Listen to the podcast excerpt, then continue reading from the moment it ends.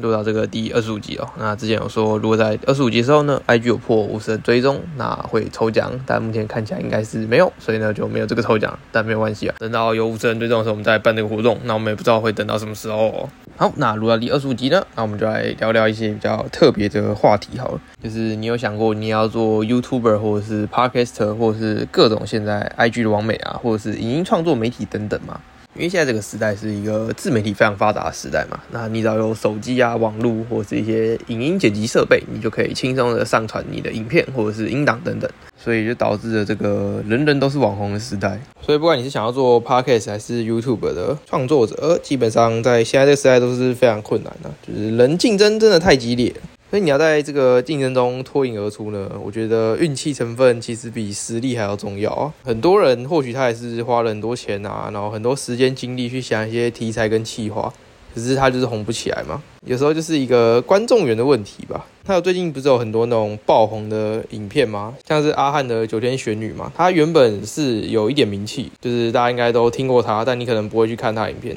可是他那部爆红之后，他的那个人数啊、点阅率全部都是直接直线的上升。就是大家会发现，哎，其实这个创作者是一个很好笑的创作者，只是之前为什么没有去看？因为他没有一个爆红的影片嘛，所以他没办法直接的吸引到你这样。所以要做 YouTube 创作者，最重要就是要一个爆红的机会吧。然后，如果你想要做那种打游戏呢，就是不要再浪费时间。基本上现在要打游戏打到红的，应该是不太可能的事情，除非你是那种选手啦。因为就算现在有推出新的游戏好了，就是游戏厂商很多，我会先找一些很红的实况组试玩嘛。那那些实况组去玩之后，流量就会被他们拿走。因为很多会红的游戏实况组，主要是因为他前面先玩了一款游戏，然后他在那款游戏红了这样。好比说 low 啊，或者是传说对决，就是一开始红的呢，大概就是前面有玩那几个实况组嘛。像 low 的话，可能就是统神或者是国栋之类的。那其他能后面红的呢，主要都是职业选手啦。因为如果你不是职业选手的话，其实你的能见度呢是不高的，除非说你的效果很好笑，或者是你很强嘛。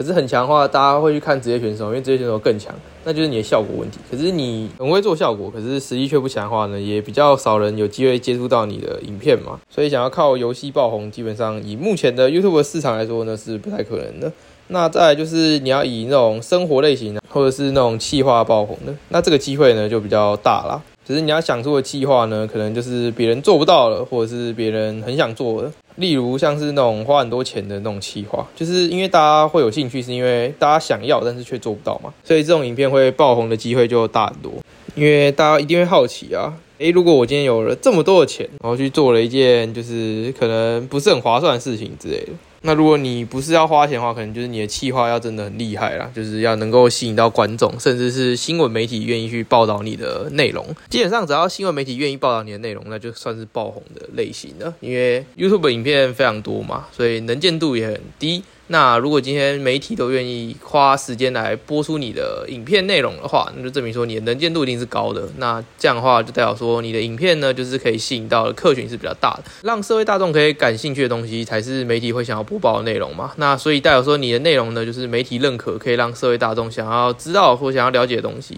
那通常呢，不外乎是什么新三色啊，或者是一些可能自虐类型的影片吧。就是人性是嗜血的，媒体也是嗜血的嘛。所以你做那些东西，你可能就必须要牺牲一些你个人的形象啊，或者是一些代价啦。好比说，有人可能会实验说什么一年整天都只吃麦当劳之类的，那这样的话，你身体就一定会付出代价。或是一些女生呢，她可能就会使用一些裸露的招式，然后去吸引观众。那当然，这些东西都是很直接可以吸引到观众的事情，但是它的确就是让你的人格或者是一些身体健康付出了一些代价，这样吗？所以我觉得在网红饱和市场呢，也不用想要进场了。或者是说你不应该把 YouTube 或者是 Podcast 这种东西当成是你的主业，那你做兴趣当然是可以嘛，反正你就偶尔上传一部影片，说不定哪一天你就爆红了。那当然没爆红也没差，反正你就只是做兴趣的，然后你就像是一种休闲的运动这样吧，就是你假日平常没事做啊，你可能就拍个影片或者是录个音之类的。那这样的话呢，就是没有爆红也没关系嘛，反正你付出的时间成本或者是一些金钱上的成本也都低很多。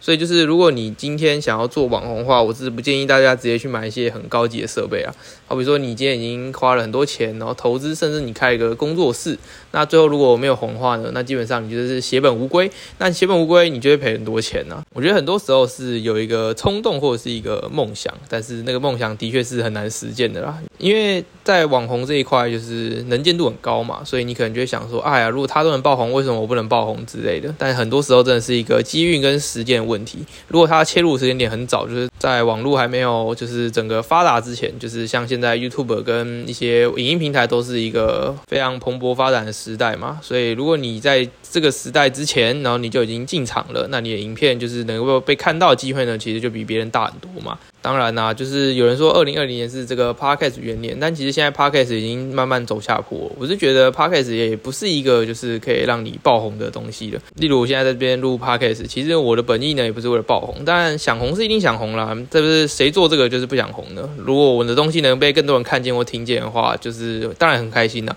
但我的目的也不是为了赚钱、盈利之类的。所以对我来说，就算就是听众少啊，或者是字数低，我还是有办法做下去。首先，我不是为了金钱所以才录 podcast 嘛，而且我就只是可能有闲时间的时候呢，就稍微录一下 podcast，然后一集大概都十分钟而已，所以我投入的时间跟金钱成本非常低。况且我也没买什么设备之类的，所以对我来说，如果你喜欢我的节目呢，或者是你愿意听这个节目的话，我会非常开心的。就是如果你愿意追随之类的，那当然是更好。但如果呢，你很讨厌我节目呢，至少我目前也没看到什么负评的留言啊，或者是很差的平等之类的。我这边只能说，就是如果你愿意给我一些回馈啊，或者是给我一些正面评价等等呢，我都会非常开心。但就算呢，就是可能听众越来越少，就是目前，因为我们还是可以看到后台的数据嘛，就是在前面几个我有分享出去的那种流量一定会比较高嘛。但到了后面，慢慢的就是我现在靠着这种原本累积起来的听众，然后来听的时候呢，就是听的人数会越来越少。但追随者可能没有掉多少，那是因为大家 p a c k a g e 可能用的比较少，所以他可能也会懒得退订嘛。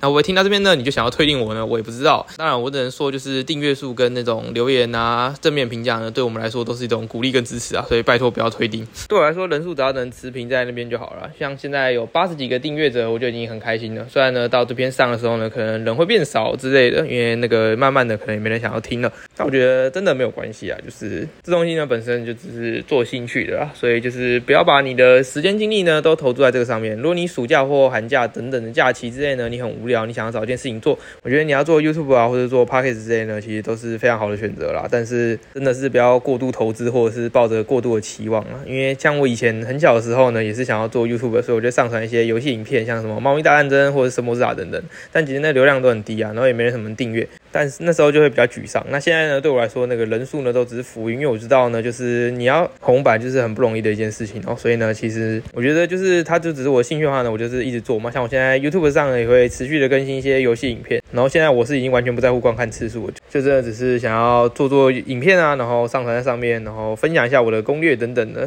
所以我对那个观看次数呢，真的也不是很在意，订阅人数也是哦。因为往往就是刚做的时候呢，你都会保持着一个很大的理想，想说你是不是明天就有机会爆红之类的。当然那是不可能的事情呢。其实我的 podcast 在我一开始做的时候呢，它竟然有很不错的流量，所以呢这也是我非常意外的一件事情。就是因为我之前有做过一些 YouTube 的影片，所以呢我觉得要有好的流量其实是一件非常困难的事情。所以呢其实一开始拿到不错流量的时候，我很意外，然后那时候我也蛮开心的。那随着时间呢流量日渐下滑呢，其实我觉得也是非常正常的，但我也没有非常的。在意，那我也是去做这个 p a c k a g e 这样，因为在我流量最高的时候，就是 p a c k a g e 流量最高的时候，竟然还有老师在邀约我去访问，所以呢，我觉得这是一件非常让我开心的事情。那当然呢，如果呢有人愿意让我去访问呢，其实我也是很乐意的。毕竟就是能够多一点机会跟别人聊天啊，或者是讨论一些想法等等的，其实也是一件非常有趣的事情。对，那个联络信箱我都有放在那个资讯栏那边，所以呢，有兴趣呢都可以跟我联络。所以最后呢，我来讲一下这个网红爆炸时代的这个总结好了。就是呢，我认为呢，你有心的话呢，绝对是可以来尝试看看做网红这一块的。但是绝对不要抱持着太大的期望，或者是你觉得你一定要爆红这种想法，甚至是你想一开始就直接把它当成你的正职工作。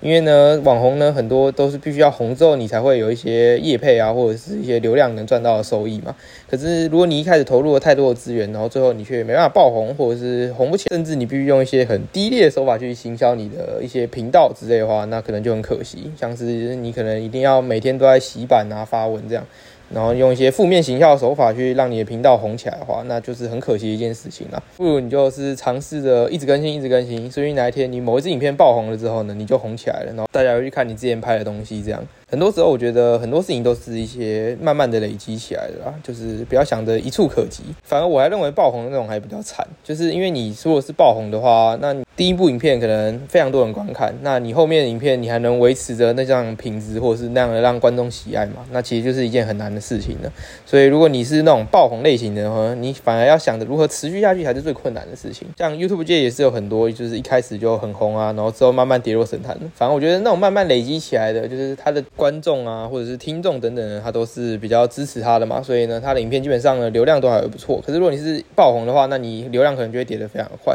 所以呢，我认为就是慢慢做就好了，然后当成兴趣就是最好的一件事情。至少等到你有个二三十万订阅之后，你再考虑把它当成你的本业这样吧。然后呢，再来到我们的闲聊时间，那不知道大家喜不喜欢看书呢？就是。暑假或者是寒假时候呢，你会拿起课外读读吗？像以前的我呢，是非常喜欢看书的。那现在我就是完全对于书是不屑一顾的。自从上了大学之后，我连教科书都没买啊。就是老师用了指定书局，我连买都不想买啊，反正我也不会去看，那我都只看大标题，呢，我就直接写报告这样。所以不知道大家对于这种就是书籍的阅读有没有兴趣呢？但我小时候是很喜欢看书啊，因为那时候没有手机或电脑等等，所以那时候我就很喜欢看什么金庸的书啊，或者是四大名著，像什么《红楼梦》啊、《水浒传》、《西游记》等等。所以有时候有些人会觉得说，我好像懂得蛮多，什么都能聊呢。那其实是因为我的阅读量以前是蛮多的，但是之后呢，慢慢没在阅读之后，可能都转为看网络新闻啊，或者是一些网络影片等等。但是那也是可以跟别人很好聊天的一个东西。但现在大家聊可能都是动漫为主嘛，也不会有人跟你聊金庸等等的，所以你慢慢可能也不会看书。但我觉得有时候看书那也是一件非常不错的事情，大家可以去试着阅读一些以前非常有名的作品。那你可能在随着不同年龄，你会有不同的感触。这样